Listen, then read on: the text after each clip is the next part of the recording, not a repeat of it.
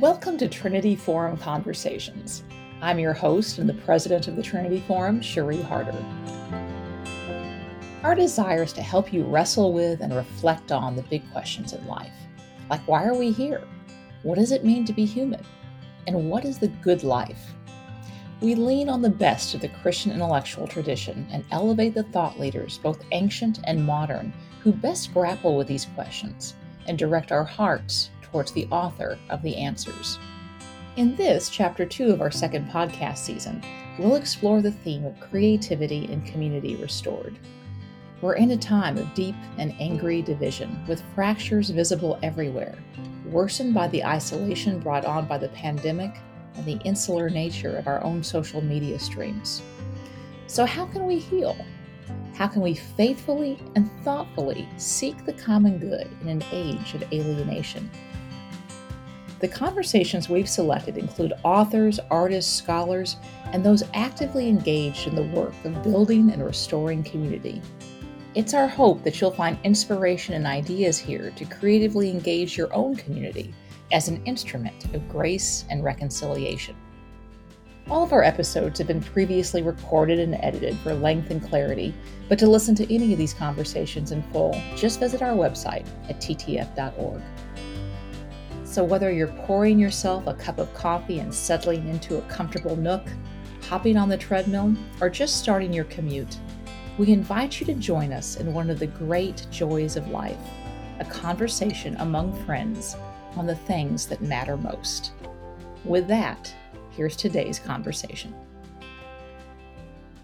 It has been a tough week in the midst of a truly ugly year of fairly extraordinary divisions, distortions, and even national duress. Through that time, our public language has grown ever more overheated and vitriolic, our echo chambers more narrow. Our sense of identity, studies have shown, have grown increasingly politicized, even as our political views in the aggregate have grown, more extreme, contemptuous, and incoherent. The result has been a growing confusion about what's true or false, significant or trivial, wise or foolish, right or wrong. And in a vicious cycle, as we grow more angry and addled, we also grow increasingly alienated with our communities fraying, relationships suffering, and our friendships fracturing. While those, there are those who inevitably uh, benefit and profit from stoking conflict, biblical wisdom holds that it is the peacemakers who are blessed. So, how can we, in the midst of such chaos, learn to act, relate, write, and speak so as, in the words of one of our guests, to survive and subvert organized confusion and to seek both justice and reconciliation. Our guests today have, in very different ways, undertaken the challenging and deeply creative work of speaking peace and seeking reconciliation in a fractured and fractious culture. Whether through creating and catalyzing art and culture as a means of building community, or considering and stewarding language as a source of health and healing, their experience and wisdom helps clarify both the call to serve as makers of peace and seekers of justice, and spurs the imagination as to new possibilities for doing so in our own spheres. And so it is a great pleasure to introduce today our guest, David Bailey and Dr. Marilyn McEntyre. David Bailey is the founder and executive director of Arrabon, a ministry that equips churches in effective cross cultural engagement in their specific context. And in that role, he's also served as a consultant, strategist, and frequent speaker, including as a TED Talker. He's also the executive producer of the Urban Doxology Project, the author of Arrabon Learning Reconciliation Through Community and Worship Music, and was named by Christianity Today as one of the quote 20 most creative Christians we know.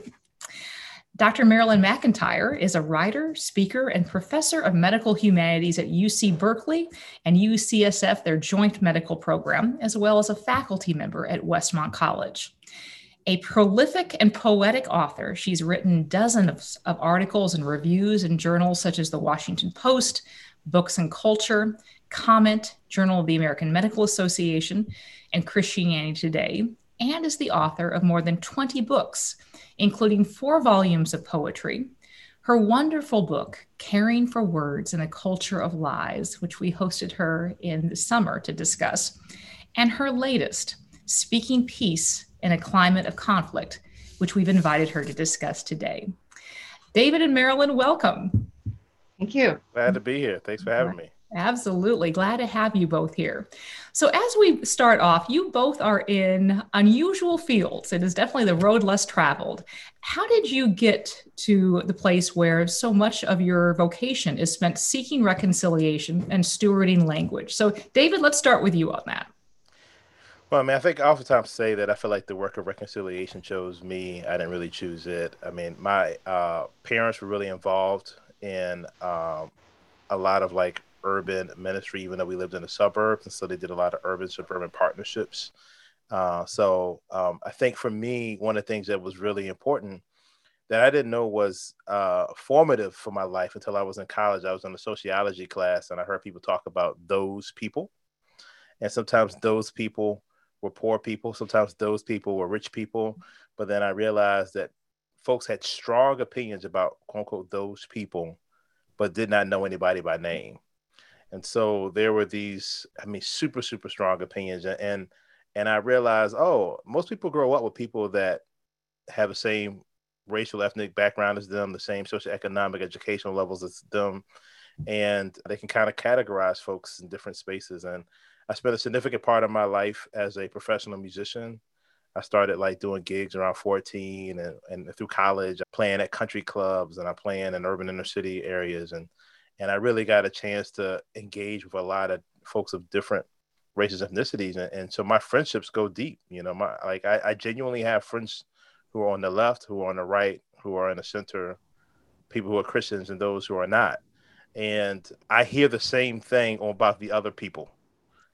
And I realized that like your life is a lot richer. My life is a lot richer because when I'm talking about the other, I'm not talking about somebody in the abstract. I'm talking about people that I actually know, people that I, I, I do disagree with, but I do have friendships with.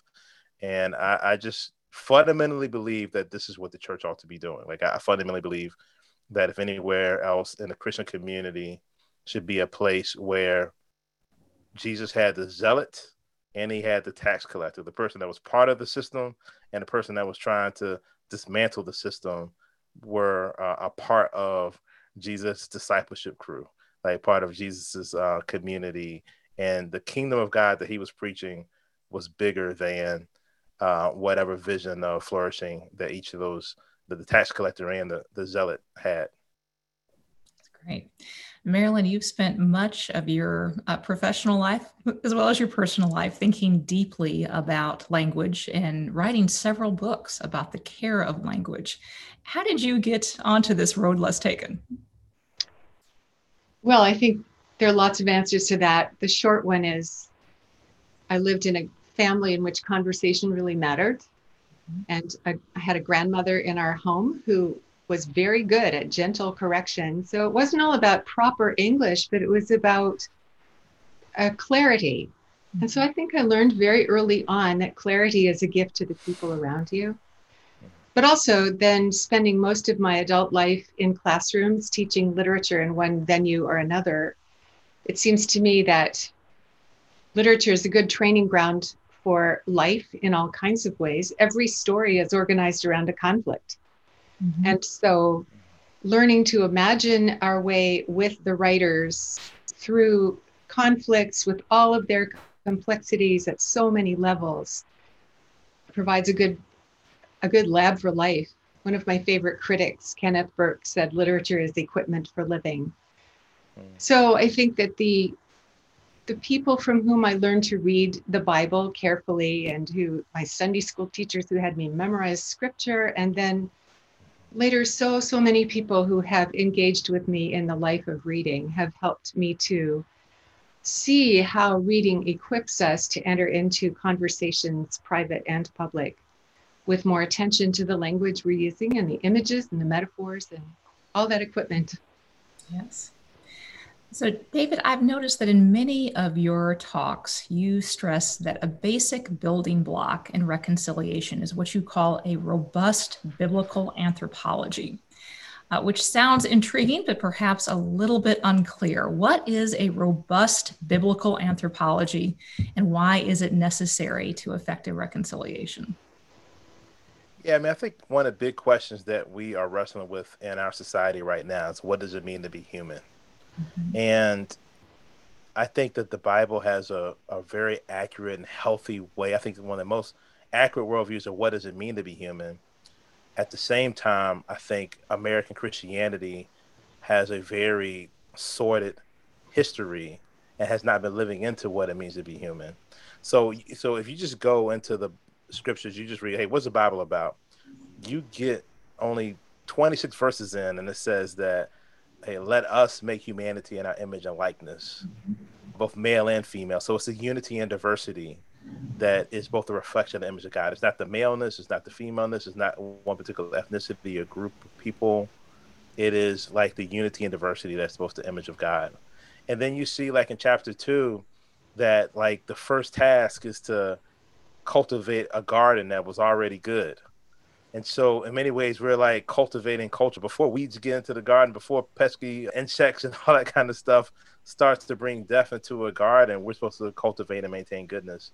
And then, you know, you see like God invites us into then name things and make sense of our world and the name things in our world. And so these are ideas, you know, that, that Andy Crouch kind of put in his book, Culture Making. And and this is true. Like this is what it means to be human. And so unfortunately, in a time when uh, we like as a country and as Christians wanted to like engage in greed and had to justify that greed. And it like and if you commit an act of violence against somebody, you just can't just you just can't just punch a person in the face or say something. Like you have to justify it in some type of way.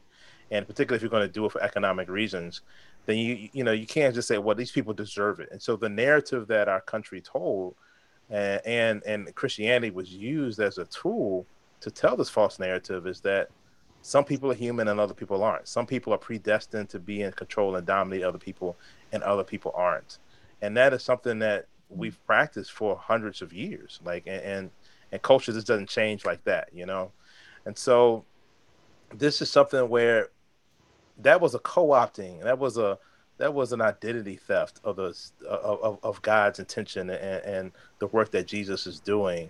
And so we have to go back to what the text says and says that all people are made in the image of God before the fall. All people have something valuable to give before the fall, whether uh, we agree with them or not. And, and we have to start there as Christians. You mentioned cultivation and how that was an essential part of being human, um, even before the fall. And it seems like another one of the building blocks you have talked about quite a bit as being essential to reconciliation is community co creation, creating cultural artifacts with those with whom one has a difference. Uh, why is that so important? Yeah, I mean, I think it's it reminds me of this like proverbs that I've heard. It's contributed as an African proverb says, "Hey, when I saw them far away, I thought they were a demon. When they got close, I thought they were animal. When they got close, I realized they were human. When they got face to face, I realized they're my brother and sister." And so, you know, Jason Cain says it this way: that proximity leads towards empathy, mm-hmm. and empathy leads towards unity. And so, a lot of times we demonize the folks that we're furthest away from. And as you get closer to one another, whether you agree with somebody or not, you see their humanity and you see the similarities and you see our commonness that we have as brothers and sisters, either of faith and or brothers and sisters just in the human experience. And so one of the best ways to engage in this is to actually engage in culture making actually diversity is really helpful to make great culture. You know, we're here today because of the culture that was made yesterday. So if we want to see something different tomorrow, if there's something that we we feel like we're lacking today, then we need to create new culture for what we want to see tomorrow. And I think a lot of times we could spend more time cursing the darkness. We could spend more time complaining about what's wrong versus, hey, if you're not satisfied with what's going on in the world, and I'm not satisfied with what's going on in the world, what can we do together to co-create something? And in that co-creation process creates this like pressure cooker that allows us to one get a chance to get in proximity one another to build some empathy with one another to build some stuff together. Mm-hmm. and uh, and that helps to build some actual unity Marilyn, one of the really interesting points of convergence that I saw, at least, between your work, caring for language, and David's work of community building and reconciliation building, is one of the strategies you recommend is to promote poetry, which you called a public responsibility and not just a private practice. Uh, and promoting poetry by making it, enjoying it, promoting it. And of course, poetry comes from the word poesis, which literally means to make. So it seems like there's all this interesting point of convergence, and that both of you from your different spheres advocate creation, making as part of the peace building process. In your view, how does poetry contribute to peacemaking? Well, I guess I would start by referencing David's work in in helping people to make hymns, you know, which are just one of the most common places where poetry is shared in songs and hymns. And it seems to me that in most of the cultures I know about outside of our own, poets have an important function in the political conversation. People in Eastern Europe know that poets are dangerous people because they have a particular way of introducing truth telling that is subversive. It's sometimes it's surprising when you cut off a sentence in the middle and that's the end of the line something happens to the words that are sitting there on the line. And so poets i think really to go back to the garden metaphor they're the people who plow up the ground the soil of language that we grow in. And i think they help to refresh that soil when it's being depleted so I also think that that poetry broadly defined, and that includes just any word work that people are doing with intention and clarity, is a way of fostering the the wide conversation where people are thinking about words. Right now, it seems to me that one of the best things we can do in the conversations we enter is to periodically call each other's attention to the very words we're using mm-hmm. and to keep asking, what exactly do you mean by that? That's an interesting image. And to play out or tease out the implications of the metaphors and the images and the turns of phrase and the allusions that we appropriate. That lifts everyone's attention into a more complex place of understanding what's going on. What's going on among us is always at one level language. Mm-hmm. Um, that raises so many different questions. I think it's intriguing your point about specificity being important. Of course, you elaborate on this in your book and have talked both in that book and your previous one about how often simplification can be a tool of oppression, sort of a cudgel used right, quite crudely. How does one sort of simultaneously encourage uh, necessary complexity with the clarity that you've also talked about as being so essential in the peacemaking process? Well, there's sure a big difference between simplification and oversimplification. I, I really make sure that students understand the difference between simple and stick, because I think that some very deep truths are also simple in the sense that they can be stated in one sentence, like God is love or all the commandments come down to this love the Lord your God, love your neighbor.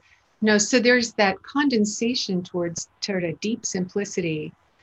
But the kind of simplification or oversimplification that's so dangerous is what we see in so many political slogans that become trigger words and that sort of prevent thought by presuming to offer an abstraction in the place of uh, a clarification, to suppress ambiguity, to suppress paradox.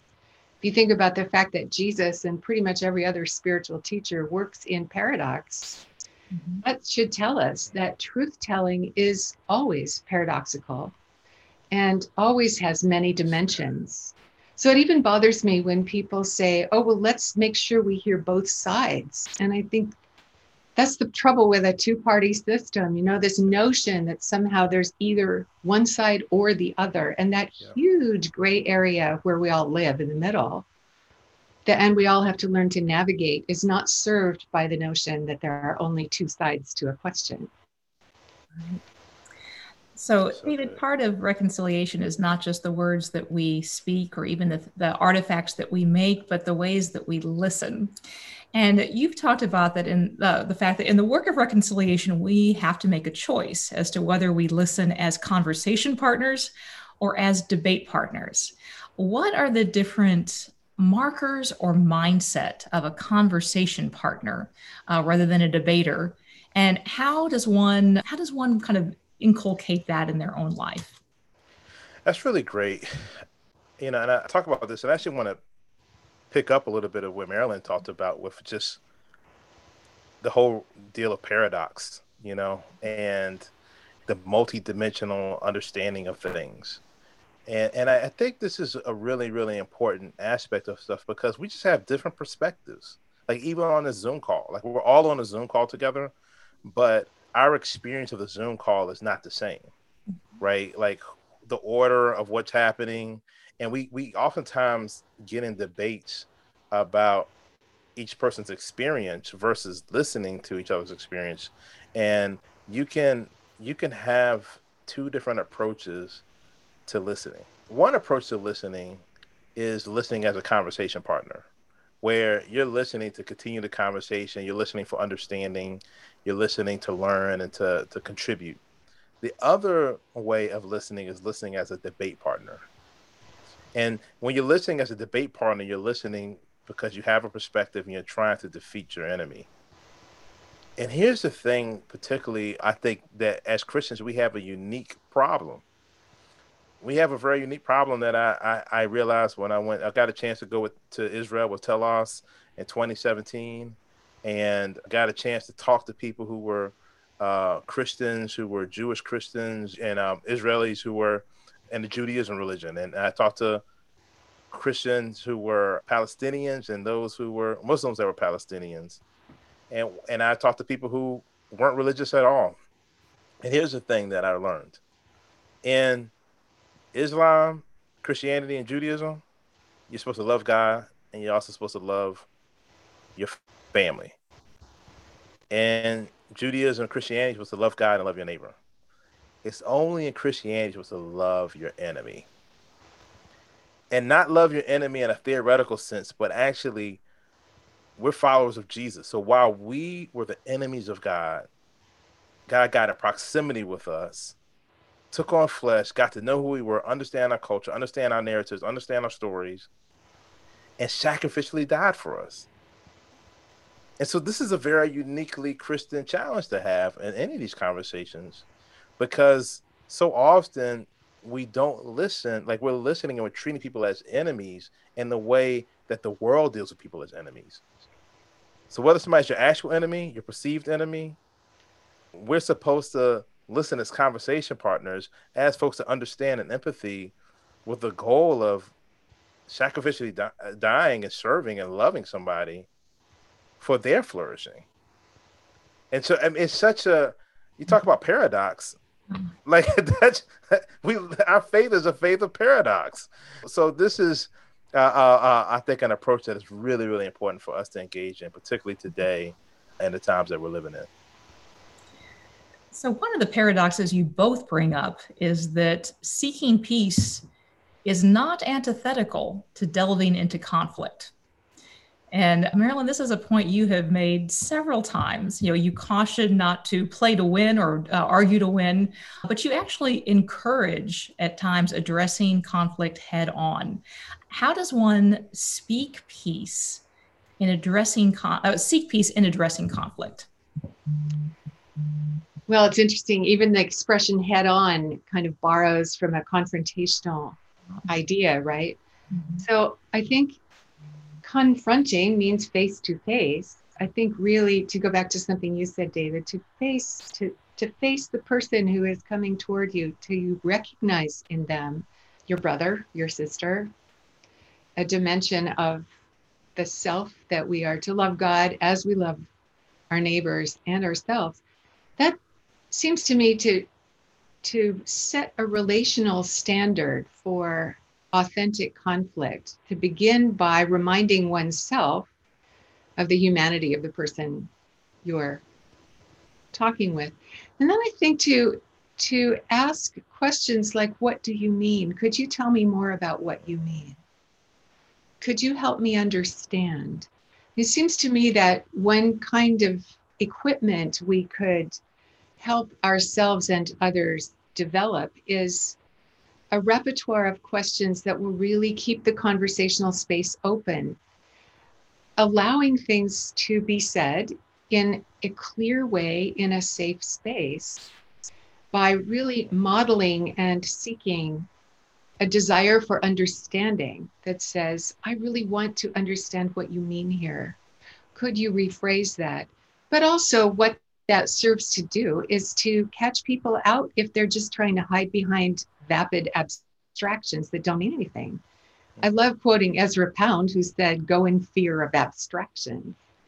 And if you listen to so much political discourse, all the words that end with TION and NESS and all the isms, there, there are whole stories behind those. And so I think trying to keep the pathways open into those stories to say, could you tell me a story? To elicit parables from each other, so to speak, is one way of reframing a conversation that can otherwise just degenerate into an exchange of slogans or abstract terms that become, you know, weaponized.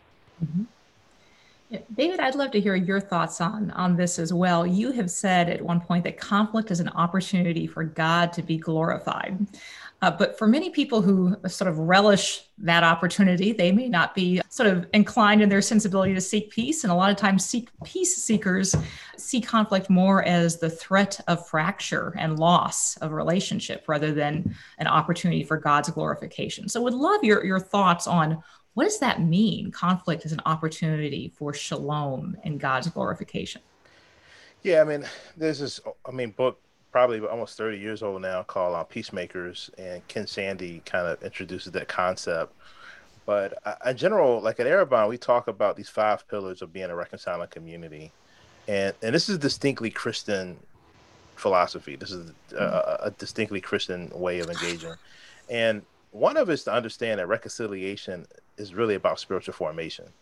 It's about how we are transformed and changed. And and you know, Marilyn, you know, you know, her expertise is in literature, but you literally like whether it's a movie or a good book, if the conflict isn't clear and if the conflict isn't meaningful, then it's a terrible book. It's a terrible story. Like like conflict is essential to a great story and so ultimately like like there, there's an expectation there's some type of violation and there's a path towards resolving or reconciliation right? That's the story of humanity right? So if let's just say for example marilyn and i or cherie and i have a conflict god doesn't care if david's right marilyn's right or cherie's right. God cares more about how do we honor one another in that process. God cares about how do we take like we're encouraged to say like, hey, I could call a fault out in Cherie or Marilyn, but before I do that, I have to examine my own self. I have to take the plank out my own eye first. I have to do some self examination. And then even when I point something out in them, I have to do it in humility, knowing that, you know, I am a sinner saved by grace also, right? And then I have my faults. And so that's like a distinctly Christian thing. I'm very grieved and disappointed that that is that's thrown out the window these days. If you put whatever political party you're part of, you know, it's just like that supersedes your Christian identity in the way that we engage. God cares about how we're being formed, the way that God cares about how we're being transformed, and that we see that a conflict is an opportunity for maturity, a conflict is an opportunity for growth, then we could we could change it in a totally different way. I mean, I, I, I, I learned that the most in my own marriage. My marriage counselor told me, she said, Hey, y'all can take your spouse to court if you want to, but you never really win. Yeah, you know, right? Like in an argument, you you you never really really win. So even like, and and our our relationship has matured so much as a result of us seeing conflict as an opportunity for God to be glorified and an opportunity for our own transformation than winning whatever argument you know we have. We're going to go to questions in just a second, but before we do, Marilyn, I was really intrigued in your book and towards the end where you drew the connection between laughter and grace. And you invoked G.K. Chesterton in doing so and suggested that laughter is actually key to our ability to, to make peace and reconcile. And I'd love for you just to discuss that idea a bit. Why is laughter so important? And David, please feel free to jump in. Well, I do think that humor ought to be on the list of the gifts of the Spirit. It seems to me that where there's authentic laughter, it's not just laughing at something that is at a punchline. There's a kind of delight in life itself. There's something about laughter, especially children's laughter, that needs that reminds us that underneath all the areas of conflict there's something quite amazing about just being alive on this planet. And there is constant surprise available.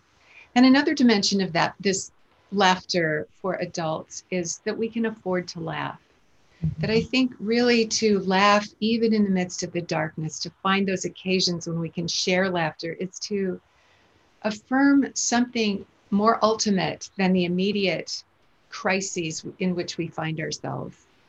I've taken some comfort these last days in the course of this week in thinking about the image of the earth from the moon that first came out was it in the 60s it was amazing to think about this what one of the episcopal prayers calls this fragile earth our island home. But also to go back to what david was saying about perspective when you back up far enough there is a place of spaciousness and graciousness and amazement that it seems to me is related to that deep laughter that that is an affirmation of life itself.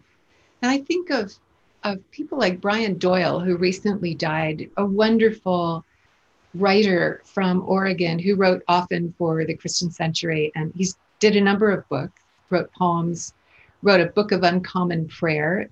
These prayers were really authentic prayers for very earnestly held concerns. They were also funny. So there were the playfulness that he brought to his own very articulate spirituality was such a source of delight and comfort for all of us. So I think laughter is part of the mandate to comfort my people. That's great. David, how have you seen playfulness and laughter play out, so to speak, in the work of I mean, one, I mean, one of the things that, like, as a discipline for me is I love watching stand-up comedians just to try to get perspective. You know, what stand-up comedy is about is the art of noticing, mm-hmm. and what makes something funny is that you have a setup and it misses expectation and and uh, particularly it's the truth of it or the irony of it that that makes it humorous. And so i think i think we all need to like engage in the art of noticing and look at the irony of the contradictions of humanity and and to not take ourselves so seriously right? Like to not be ruled by fear and anger but to actually have laughter and joy that's in a space and great storytelling so and it's, it's awesome that also god identifies uh, God's self as one that laughs also, right? Like, and so that is, uh, uh, I think that's something that it's like, wow, that's a that's an interesting observation. Like, maybe we should learn from that. Mm-hmm. So our first question comes from Bill Haley, the executive director of Coracle, and Bill asks, "This one's for my dear brother David, or for both of you. what are the deep truths or spiritual practices that keep you personally grounded in such divisive times, intense emotions, and real challenge. So, David, we'll start with you. Oh man, well, well, one of it, I'm constant. There's a prayer by a guy named Oscar Romero, and I just find myself reading it and praying it. And in essence, you know, it says that we're messengers, not messiahs. Mm-hmm. You know, we are, um, we are, we are. I forgot what it is. Like we're like builders, but not like the ultimate like architect, right? Like we're, like we're just we all have a part to play in it. And so one of the things that I really try to do is, um, I just have a practice. I meet with a spiritual director twice a month. I meet with a therapist once a month. I have a hobby. I mean, you know, I, I try to do things like play golf and and just try to hang out with friends and laugh and like and just be with like a meal and with friends is like a thing that I just would do. And, and I and I also don't spend a lot of time on social media and watching the media. I, I noticed that my my soul, like I just get really apocalyptic. I get like, man, the world's to come to an end because I know that no matter what the channel news station is, it's a business. It's a business trying to stoke the fires, to keep things going, and bad news always travels faster than good news, no matter what it is. And so I find that my soul state status is just a, a, lot healthier and more vibrant when I'm not watching the media. And I actually tend to know what's going on because people it, it's the same thing cycling over and over again for weeks on end. So then I could find my, I could read a little deeper about the whatever topic that's in the news today. Whatever happened today didn't happen yesterday. It, it, it took a little time to get there, and so I, it's not that I'm not informed, but I'm just able to kind of engage. So those are some practices that are really important for me. Great, Marilyn. Anything to add? I'm thinking about you were talking about your personal practices, David, and I'm I'm thinking about how when we get up in the morning, I love the rituals that my husband and I have evolved, especially during the pandemic, but we had them even before, of talking about dreams, which I think are often a source of invitation to reflection. And I think wisdom can come from dreams. So that's fun. And then we read the lectionary, or at least part of it, and Lectio Divina, listening for the word or phrase that you can carry through the day has been very helpful for me just as a life practice. And then sometimes reflecting on it a little and then having a period of silence together. The silence is so important, especially because we're in such a noisy crossfire right now. And then we go listen to Democracy Now! and read the news and read good columnists. But but I think staying in conversation and also making spaces between conversations with family, with our wonderful adult kids who have generational perspectives to provide us, and with students. I'm so grateful for still being engaged with students who bring perspectives that I wouldn't encounter just walking around my own, own neighborhood. So, all of that, I think the, all of it threads back to the silence and the listening for the word or phrase as the guidance of the spirit at the beginning of the day. That's great. So, Marilyn, this one, next one is for you, and it's from Sarah George, who uh, asked, "I'm curious, what is one word in common use today that you think needs to be rehabilitated or done away with for a time? And what is one word that you wish more people would inscribe on their hearts and minds?" Well, I'm just going to offer a word that I haven't talked about much, but I thought of it this morning when you were talking about argument and listening as a conversation partner rather than listening as a debate partner. I thought about all the different ways, alternatives to fighting or arguing. I love the way the British talk about, well, we'll sort it out. but the word that I thought of that I think we might reclaim is a Quaker expression. They talk about threshing session. They borrow a lot of their language from this old agrarian culture. But threshing, separating the wheat from the chaff, just trying to do discernment together is a wonderful word to remind us that there are alternatives to argument.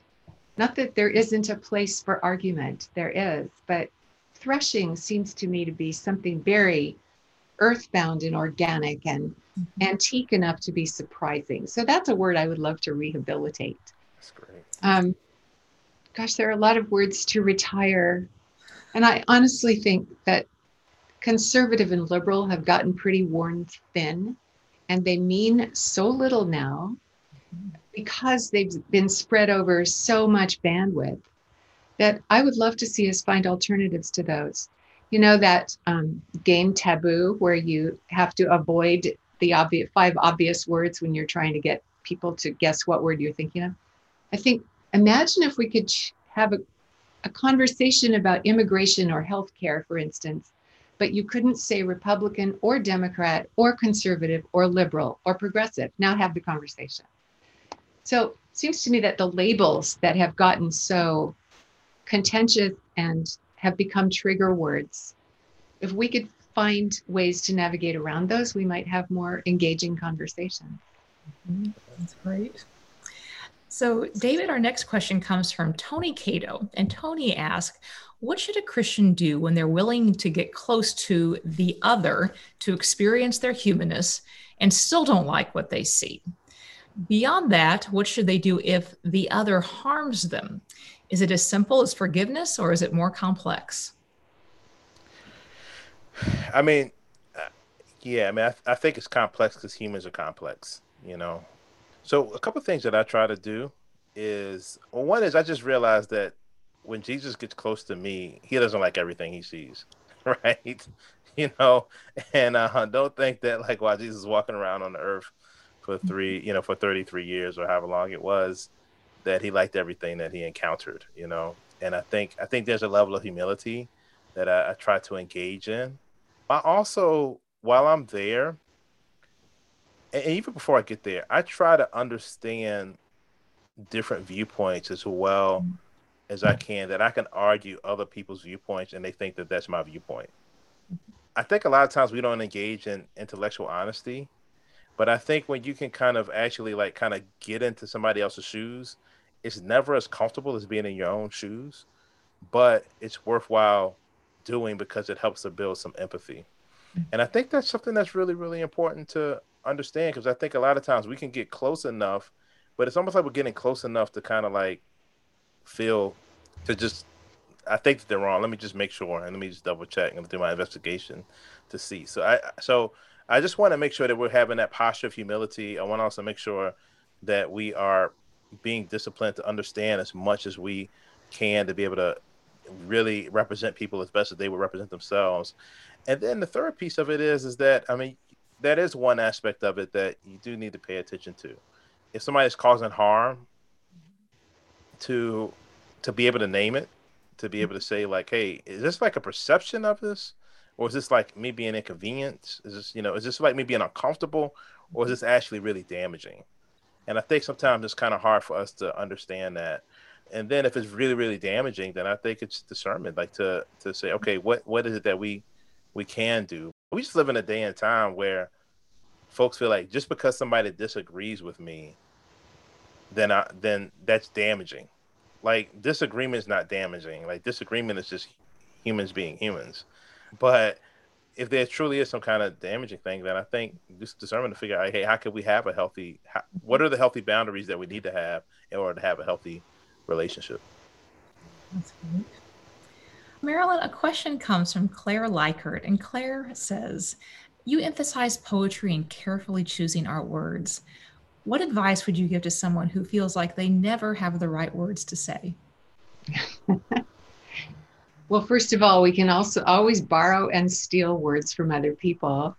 I think it was T.S. Eliot who said, Good poets borrow, great poets steal. But that is to say, what he was talking about was when you've received and claimed the, the vast, beautiful legacy of words that have come down through the long conversation among the vast communion of saints. You get to claim that. So I think maybe um, just saying, you know, eh, being able each day to say, I heard a phrase I really liked, and to pay attention to words and carry a few of them each day and bring them into conversation. That's a way of equipping yourself. And also, I think it's important to help one another create enough space in conversation so that you're not constantly pressured to come up with the next quip. I have been so appreciative of couple of colleagues and teachers that I can remember who, and I don't model this very well, but who spoke a little more slowly than was the norm.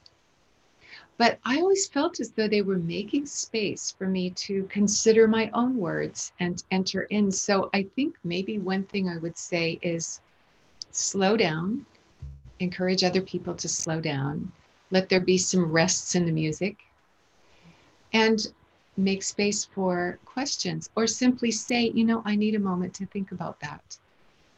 I really love one of my friends who does that. And I so appreciate his just saying, I need a moment to think about that. Right. David, Amy Ross asked Are there differences between reconciliation work corporately versus individually? Yeah, I mean, I think I think there is, and I think this is something. I think this is a little bit of the challenge we have, particularly when it comes into the conversation, particularly around race.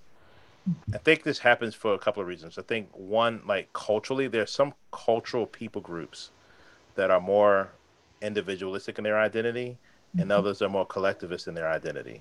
This is true. Like I mean, so just to say, if you have a continuum, America is going to be more individualistic in its understanding of identity than you know uh, a country like either um, in Africa or, or Asia. And so, like these are there's a continuum that happens, and then even within American society and culture, there are certain like people groups and ethnic groups that have a, a different uh, identity in space. And so, I think what's what's what's a little challenging, even when we have conversations about this, when you talk about topics of race, because sometimes people are talking about as individuals and what am I responsible for as an individual, or what I'm I to blame for as an individual, versus what are we as a society, and and it's just a lot of talking past one another in this particular topic, and so I would say that there's a couple ways to think about this. Responsibility and blame are two different things, and so you know there are some things so like in our society that nobody born here today is to be blamed for. Yet, as fellow citizens and as kingdom citizens, we're definitely called to share responsibility of things that we aren't to be blamed for. Mm-hmm. And so, so that is the invitation. I think of like with Christ reconciling all things, like that's part of things that I mean, yeah, I'm responsible for the things that David has done, but I'm also responsible for the things that Christ is reconciling. That that includes things that I I'm not responsible, like I, am not to blame for. And so I, I, there is a difference and there's a distinction. And I and, and I think as Christians we're supposed to be responsible not only for our own individual actions, but then also there are corporate actions and uh, wider societal things that Christ is reconciling all things, which includes both the individual and the collective that we are to be responsible for. I'd love to give the last word to David and Marilyn. So, Marilyn, we'll start with you. Well, I was thinking about um, the ways in which peacemaking happens in quiet places among quiet people, that it's not all public and it's not even all institutionalized or organized, but it's the way in the way we live our lives. And so that brought to mind what many of you know the last few lines of George Eliot's Middlemarch so I'll just read you that one of my favorite lines. She says, and that things are not so ill with you and me as they might have been is half owing to the number who lived faithfully a hidden life and rest in unvisited tombs. Beautiful. David. Yeah, that's great. Well, I want to just, I mean, I, I referenced this prayer earlier, and I want to um, just close it out, um, this prayer of Oscar Romero, who's giving us credit, he says, It helps now and then to step back and take a long view. The kingdom is not only beyond our efforts, it is beyond our vision. We accomplish in a few lifetimes only a f- tiny fraction of the magnificent enterprise that is God's work. Nothing we do is complete, which is a way of saying that the kingdom li- uh, always lies beyond us. No statement says all that could be said. No prayer fully expresses our faith. No confession brings perfection. No pastoral visit brings wholeness. No program accomplishes the church's mission. No set of goals and objects objectives include everything. This is what we are about. We plant seeds that one day will grow. We water seeds already planted, knowing that they hold future promise. We lay foundations that will need further development. We provide yeast that produces effects far beyond our capabilities. We cannot do everything, and there's a sense of liberation in realizing that. This enables us to do something and to do it very well. It may be incomplete, but it is a beginning, a step forward along the way, an opportunity for the Lord's grace to enter and to do the rest. We may never see the end results, but that is the difference between the master builder and the worker. We are workers, not master builders, ministers, not messiahs. We are prophets of a future that is not our own. Amen. David, Marilyn, thank you so much for sharing your wisdom and insights with us today. Thank you for listening. We'd love for you to subscribe to Trinity Forum Conversations on your favorite podcast platform and to share this episode with a friend. More information on today's programs and show notes are available at ttf.org. Until next time, we wish you the gift of great conversations.